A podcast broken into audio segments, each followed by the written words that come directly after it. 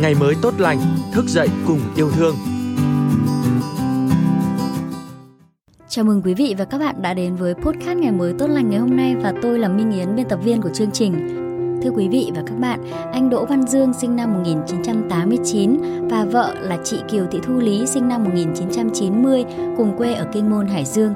Hai anh chị mưu sinh bằng nghề bán vịt quay trên phố An Ninh, phường Quang Trung, thành phố Hải Dương. Kết hôn nhiều năm nhưng chưa có con nên khát khao được làm bố mẹ lúc nào cũng cháy bỏng đối với cặp vợ chồng này. Và ước mơ đó đã được anh chị thực hiện một cách thật đặc biệt, đó là nhận nuôi các em nhỏ mồ côi có hoàn cảnh khó khăn ở những vùng dân tộc thiểu số, nơi vợ chồng anh chị đi qua trong các chuyến từ thiện xã hội. Khi mà mình ờ, kết hôn thì ờ, sau một thời gian thì ờ, vợ chồng mình chưa có em bé, cho đến bây giờ thì vợ chồng mình vẫn chưa có em bé nên là cũng rất là mong mỏi rằng mình à, có con. Rồi à, hai vợ chồng đi trong những cái chuyến đi thiện nguyện tặng áo ấm cho các cháu ở vùng cao như vậy thì nhìn thấy, được nghe thấy và được à, nhìn thấy trực tiếp những hoàn cảnh của những đứa trẻ. Đứa thì mất cha, đứa thì mất mẹ. Rồi cái hoàn cảnh sinh hoạt khó khăn ở tại vùng dân tộc thiểu số, rồi ở trên vùng cao mình biết đến hoàn cảnh của hai cháu đầu tiên ấy, bố cháu mất sớm, còn mẹ cháu thì bỏ đi mất tích. Thì khi mà mình biết đến hoàn cảnh của các cháu như vậy, rồi à, lắng nghe những lời tâm tình của của ờ, chú người nuôi dưỡng các cháu, đây là chúng em là rất khó khăn. Và lúc bấy giờ thì các cháu đang bước sang năm lớp 7 bước sang năm lớp 7 ờ, thì ờ, cái người chú mới nói rằng là có khi là em phải cho các cháu nghỉ học để chăn trâu chăn bò phụ giúp chúng em chứ chúng em không có để thể cho cháu đi học được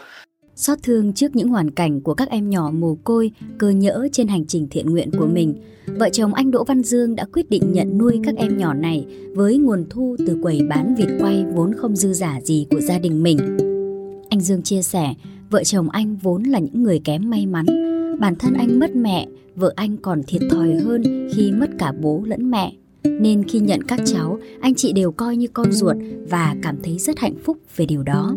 Năm 2016, anh Dương tình cờ biết được hoàn cảnh của anh em Thảo Văn Mình sinh năm 2003 và Thảo A Sình sinh năm 2004 ở huyện Na Hang, Tuyên Quang.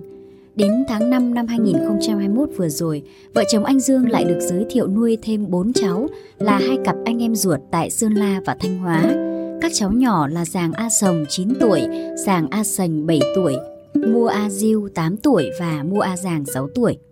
Cái khoảng thời gian đầu thì các cháu rất là bỡ ngỡ nhưng mà chỉ sau một khoảng thời gian ngắn thôi thì các cháu bắt đầu hòa đồng được cùng với gia đình. Các cháu hòa đồng được cùng với lại văn hóa ở tại miền xuôi. Rồi sau đó từ tháng 6 cho đến tháng 8 thì các cháu có khoảng thời gian để làm quen với lại môi trường ở dưới này cho đến tháng 9 thì các cháu bắt đầu được uh, vợ chồng mình xin học ở tại địa phương cho các cháu. Khi mà mình đón bốn cháu mới này về đấy thì uh, lúc đầu thì các cháu rất là bỡ ngỡ. Có cháu là lần đầu tiên được ra khỏi bản luôn. Thì ờ, về đây thì cái mà vợ chồng mình với lại các cháu gặp khó khăn nhất đấy đó chính là cái ngôn ngữ. Các cháu nói là mình không có hiểu mình nói thì các cháu cũng không có hiểu. Nhưng mà bên cạnh đó thì bởi vì mình chăm sóc các cháu trước ấy cũng là người dân tộc mông cho nên là các cháu nói chuyện được với các em à, các cháu lớn thì nói chuyện được với các cháu bé và hướng dẫn các cháu bé dạy dỗ cho các cháu bé về những cái đồ dùng ờ, đồ dùng sinh hoạt ở trong nhà dạy cho rồi sau đó thì vợ chồng mình ờ, dạy cho các cháu về tiếng kinh rồi ờ, đọc bảng chữ cái rồi bắt đầu tập đọc tập viết cùng với Dẫu còn nhiều khó khăn khi cùng lúc phải nuôi bảy cháu ở độ tuổi còn khá nhỏ, phải điều chỉnh cho các con từng nếp ăn nếp ở. Tuy nhiên, việc làm của vợ chồng anh Dương được xóm giềng tôn trọng yêu quý và chính quyền địa phương hỗ trợ cũng như hướng dẫn các thủ tục về pháp lý. Tháng 4 năm 2021 thì anh Dương thuê về địa bàn của phường Quang Trung thì chúng tôi cũng đã giao cho các cái bộ phận à, như công an để làm các cái thủ tục à, kiểm tra xác minh và làm hướng dẫn các cái thủ tục về đăng ký nhân hộ khẩu tạm trú và thường trú trên địa bàn à, giao cho cán bộ lao động thương minh xã hội và bộ phận tư pháp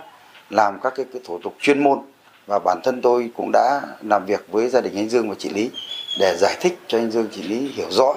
về cái việc từ thiện